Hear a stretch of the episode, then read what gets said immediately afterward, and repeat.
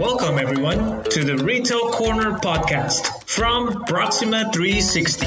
The purpose of our podcast is to bring a relaxed and educational environment to discuss the current retail landscape, best of breed products, and retail business best practices. You will always find us talking with business users, technical resources, and retail experts on how they are and where they are headed.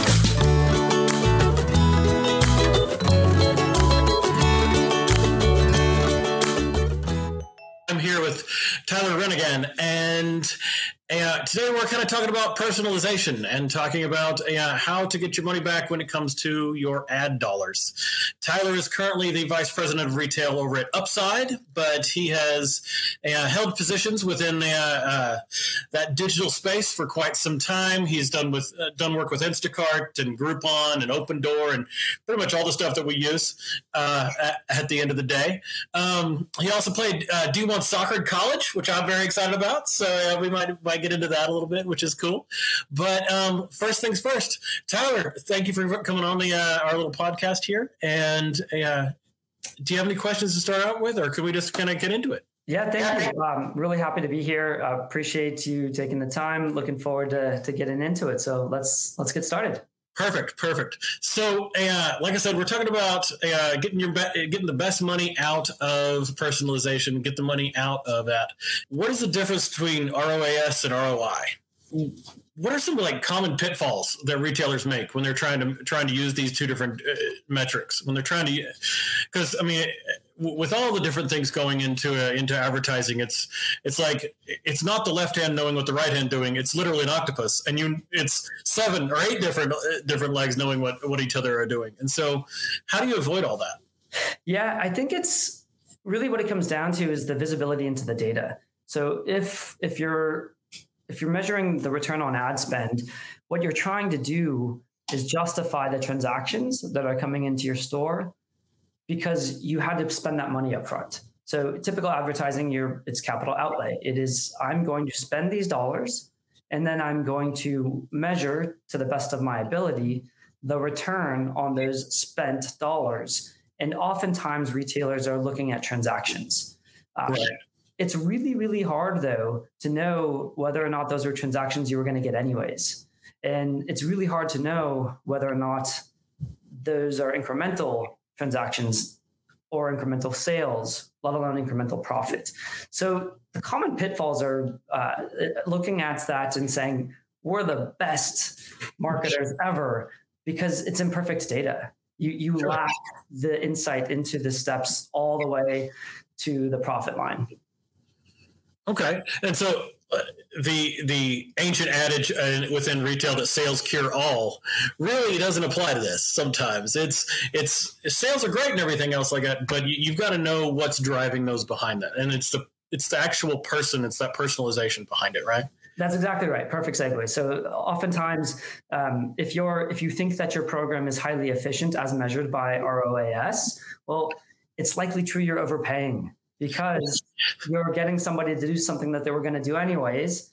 And then how do you actually know to get into that level of details? You start to get into segmentation and you really starts to get value when you get into personalization. Right. So, I mean, we overpay for everything anyway nowadays. So it doesn't, uh, you, there's no reason to overpay for that kind of stuff. Um, so when it comes to personalization, like uh, I've talked to a lot of people about like collecting data and how to use that and how to how to make sure that uh, make sure that the data is anonymous and uh, but yet personal somehow. What uh when when you're collecting that personalization like how is it different than just like customer segmentation or like specific targeting? How, how, how would you how would you approach it? We'll put it that way. Yeah i, I think it, i mean take it way back to a billboard right? That's that's people the right people are driving by to see your advertisements to then come into your store. Um, and then if you start to move into digital segmentation and personalization, you're starting to think about okay, well, what information do I have available about this group of people in hopes of getting them to do something? And in a, in a pure online world, it's relatively straightforward to capture a lot of signal what they're clicking on, the pages that they're looking, how long they're on those pages, and then absolutely everything that goes on. Yes, I mean more, more more than I think we would like to admit, and um, and and then getting them to take action online. Um, when you think about taking a digital experience and then getting somebody to do something in the real world, well, the first thing you want to do is to figure out, okay, what are the types of people that I want to come into my store? And those are segmentations. Those are characteristics like age, location, income. And it's relatively straightforward to start to target at the segmentation level. Again, there's likely overpayment occurring because if you're not talking about me, who is the father of five, uh, very different than double income, no kids, but we are in the same age group. Well, my grocery needs are very different than double income. Very, very, very different. Yes.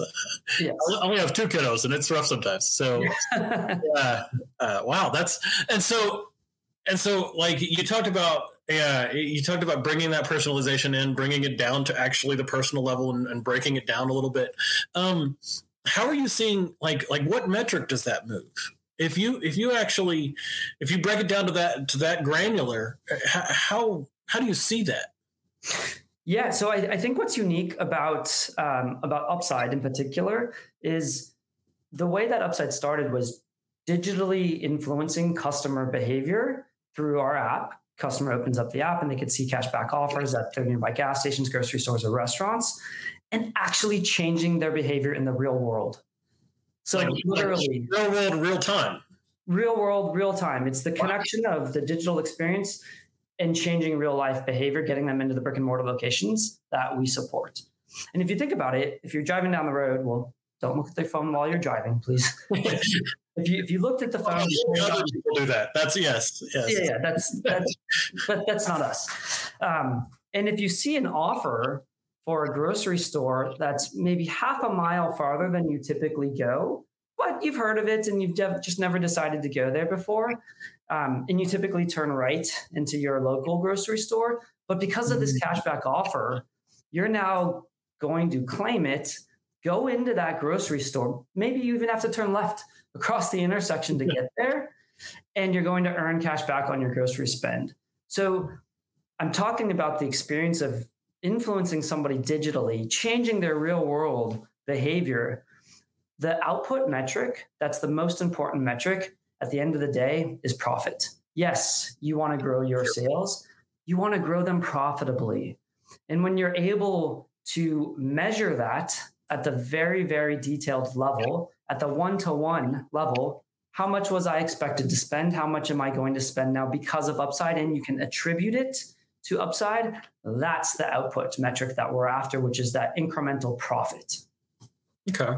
So, like, I know, I know people that drive across town for three cents worth a gallon ga- off of gas, you know, and so changing that behavior uh, might seem a little bit, a little bit uh, straightforward, but how would you encourage a like a repeat customer for that? Because i mean repeat customer is the only kind of customer you want you know?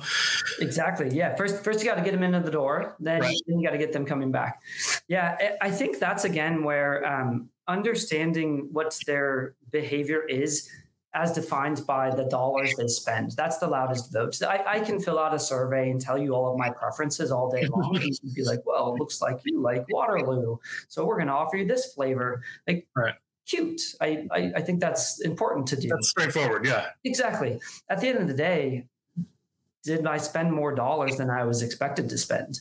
And I think understanding a customer's behavior through the dollars they're spending allows that personalization to continually occur dynamically. Every single time you engage, you should see something that is specific to you at that point of time, where you are, what you've done in the past, and 12 other characteristics can get pulled in to figure out what is it going to take right then to change your behavior in a way that we want you to behave. Understandable. Understandable. So I'm I am not an ad man by trade. I am a I'm a retailer. I'm an inventory guy. I'm loss prevention, and that kind of thing. So, uh, so what's kind of on the edge? What's a, what's an emerging trend to per se in the ad space that that maybe Upside's using, maybe some other companies using that you're seeing that really you think is going to make a difference? Yeah, I mean, there's a lot. There's a lot going on right now. There's a lot about um, earning cash back through consumer packaged goods offers. Um, there's there's the ever going challenge to figure out how do I run a retail location profitably across in store, curbside pickup, delivery, maybe direct to consumer. Uh, so there's there's a lot going on right now, and I think one of the things that's unique about Upside is that we're doing personalization at the one to one level. So we are changing customer behavior in the real world through this one to one incentive. The other thing that's unique, though, that I don't see enough of, and this is tying it back to the beginning when calculating return on ad spend versus return on investment, is we are only working with retailers to drive incremental sales within their margin profile to drive incremental profit. Only when a customer earns cash back and that spend is incremental to that retailer's bottom line, which is a win win, do we win as well? And so I think coupling the personalization with the ability to measure that and then only have a performance based model where there is no cash outlay, there is no upfront investment. I don't have to spend $12,000 and hope that the results in the transactions are going to come. I don't have to spend anything. And only after the results in the transactions and the incremental sales and incremental profit come, do we all share in the spoils? Do we all share in the upside? So you mentioned personalization and like what role does that play in like pr- improving those metrics? What metrics does that actually improve? Any best practices, anything like that? Yeah, I, I think it's in, important to think about it this way. Um, when you can determine what information you have about each individual that can get them to change their behavior in the real world that's the that's the ultimate goal. So if you think about okay. uh, what they've purchased in the past where they are in relation to the store right now um, you know what what even even that level of data okay. Even that level of data yeah. And and when you can actually influence their behavior through an app digitally to make them change what they were going to do in the real world, maybe get them to turn left into the, the store over there instead of the turn right, which is much easier and much more convenient. I mean, people are willing to do anything they can to improve their financial power right now in these these crazy times. Absolutely, yeah. Yeah. And, and so ultimately, the most efficient way is to know exactly what you have to offer to each individual to get them to change their behavior. And the metric, the metric that we're focused on at the end of the day is the profit, is the bottom line money that's flowing into their cash registers, that's flowing in in a, in a, in a profitable way. And we can get all fancy with all the jargon if we'd like, but ultimately, at the end of the day, that's that's what matters most. For, right, and so you're looking you're looking to improve not only the number of customers to the door, but the efficiency of that customer. That's exactly right. I mean, step one get the customer in the door. Step one. And do it in a personalized way so you don't have to offer everybody 20% cash back. Maybe you only needed 2% cash back to get that person into the door. Mm-hmm. Next step, how do you get them coming back? How do you get them to continue to come back and coupling the beautiful in-store experience that retailers create with this digital incentive that is dynamic and constantly changing and trying to be the most efficient as possible is what's going to be that sweet combo. Okay. Okay. So when you've got you've got marketing guys and you've got marketing uh, people and marketing fi- sorry. So you've got marketing people and finance people in the same room and they're trying to shift strategies in order to measure these efforts more effectively. Because if you can't measure something it doesn't happen, right? And so when you've got marketing, you've got finance in the same room, how are you measuring these kind of things? Yeah, and I think it ties nicely back to the, the opening of our conversation. Ultimately, you can look at return on ad spend when you have imperfect data, when you're trying to get a sense directionally, is this something that I want to continue to invest in? It all starts with asking the right questions. And when you break it down to return on investment, even return on investment from upside perspective is not accurate because there is no upfront investment. you don't have to pay and hope that the results follow. but taking that and using the return as defined by net incremental profit. Okay. Drive some sales dollars, drive profitable sales dollars. And when you're looking around in that room, either you're going to build it yourself, but more realistically, more importantly, it's important to look at partners who specialize in doing this. These are retailers who are amazing at creating retail experiences. They don't need to be experts at personalization and measuring the effect of that personalization. Let's look for partners to help out with that. Right.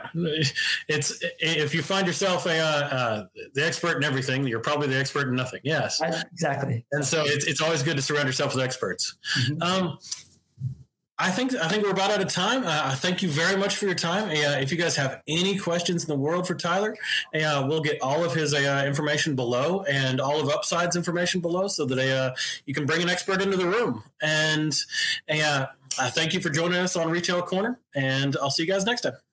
Thanks for having me. If you would like to be featured on our podcast, please email us at podcast at retailcorner.live or visit our website, retailcorner.live. Looking forward to having you as our guest on our podcast, and thank you so much for listening.